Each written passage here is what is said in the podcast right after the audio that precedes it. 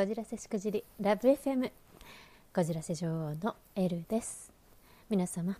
こじらせてますか？しくじってますか？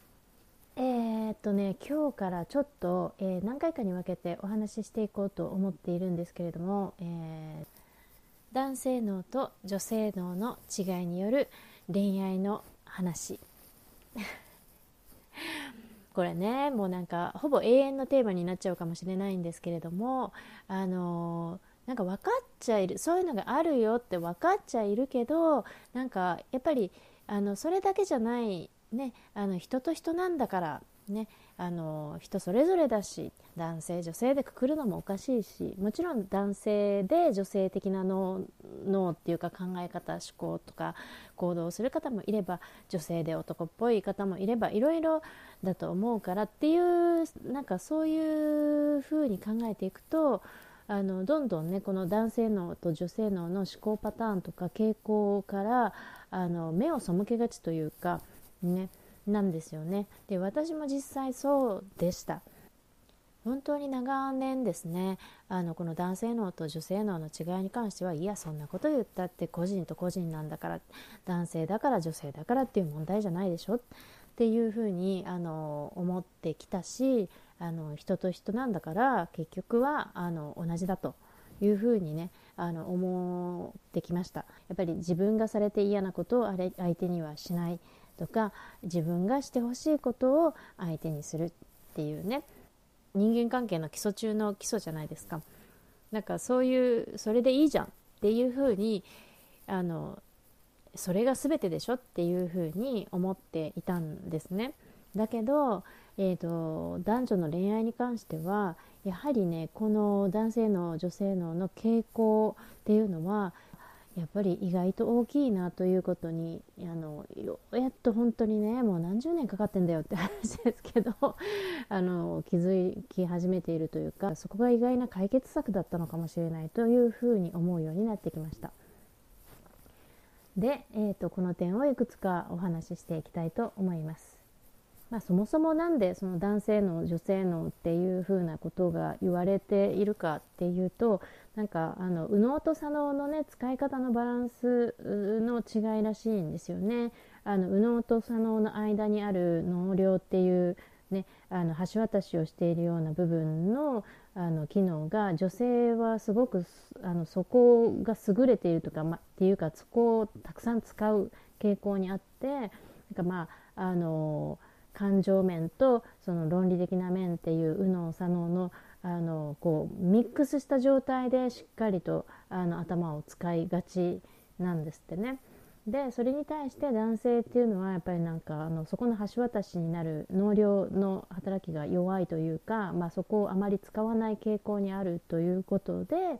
なんかその感情面のお話と論理的な面のお話とっていう右脳と左脳がもうなんかプツッとこう 遮断されてる状態になりがちという、まあ、全くその思考の傾向が違うというところからいろんなことが起きるらしいんですけれども。はい。えーと、恋の始まり方恋愛の始まり方が、えー、男性の男性脳の場合あの視覚見た目ですよね。視覚情報が重視なんですって。恋愛感情が発生するにあたって。好きっていう感情が動くのがその視覚からの情報でパーンって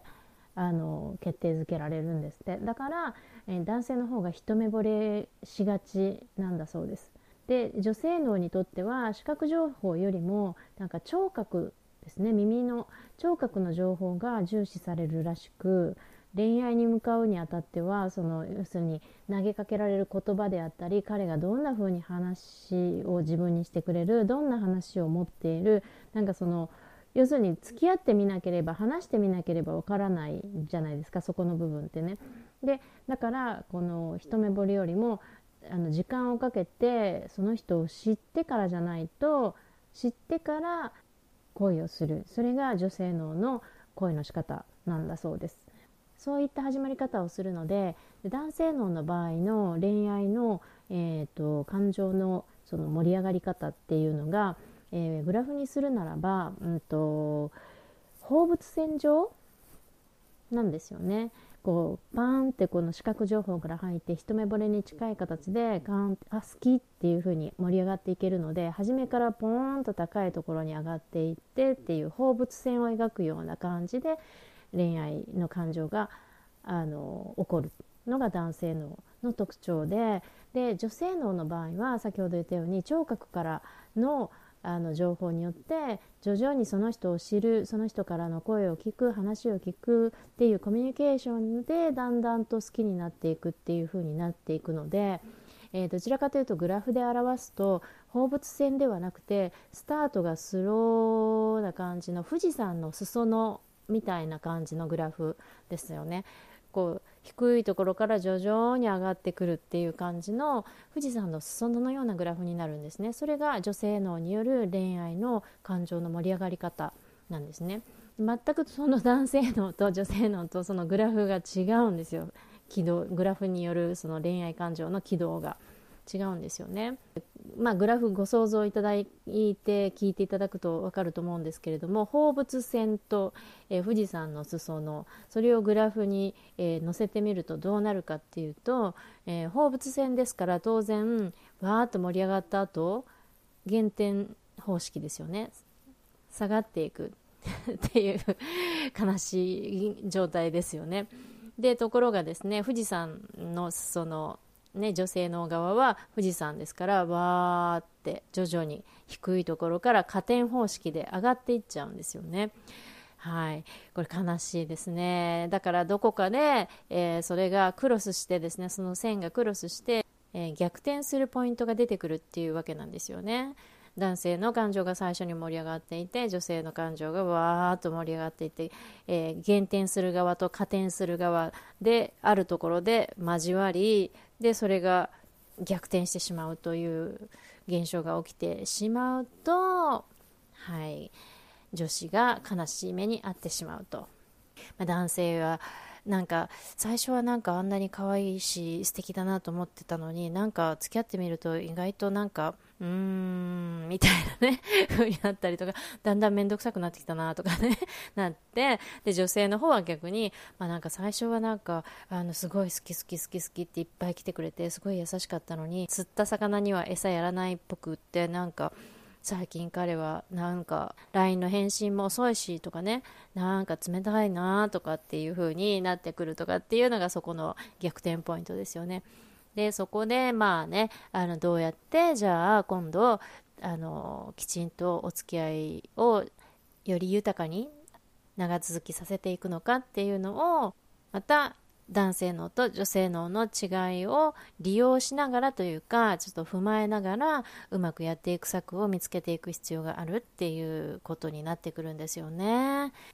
そう自分がされて嬉しいことがイコール相手がされて嬉しいこととは限らないっていうこととかねあのその辺だと思うんですよね難しいポイントが。えー、人と人以上に男と女なんだっていうことで違いを受け入れて真剣にその違いに向き合って自分だったらこうされたいではなくて彼女だったらどうされたいんだろうとか彼だったらどうされたいんだろうっていうところですよね。それが考えられるようにならないといけないのかななんて。難しいね。ということで男性脳と女性脳の違い引き続きまたお話ししていきたいと思います。楽しんでいただけましたらいいねフォローよろしくお願いします。それでは皆様素敵なこじらせデーをエルでした。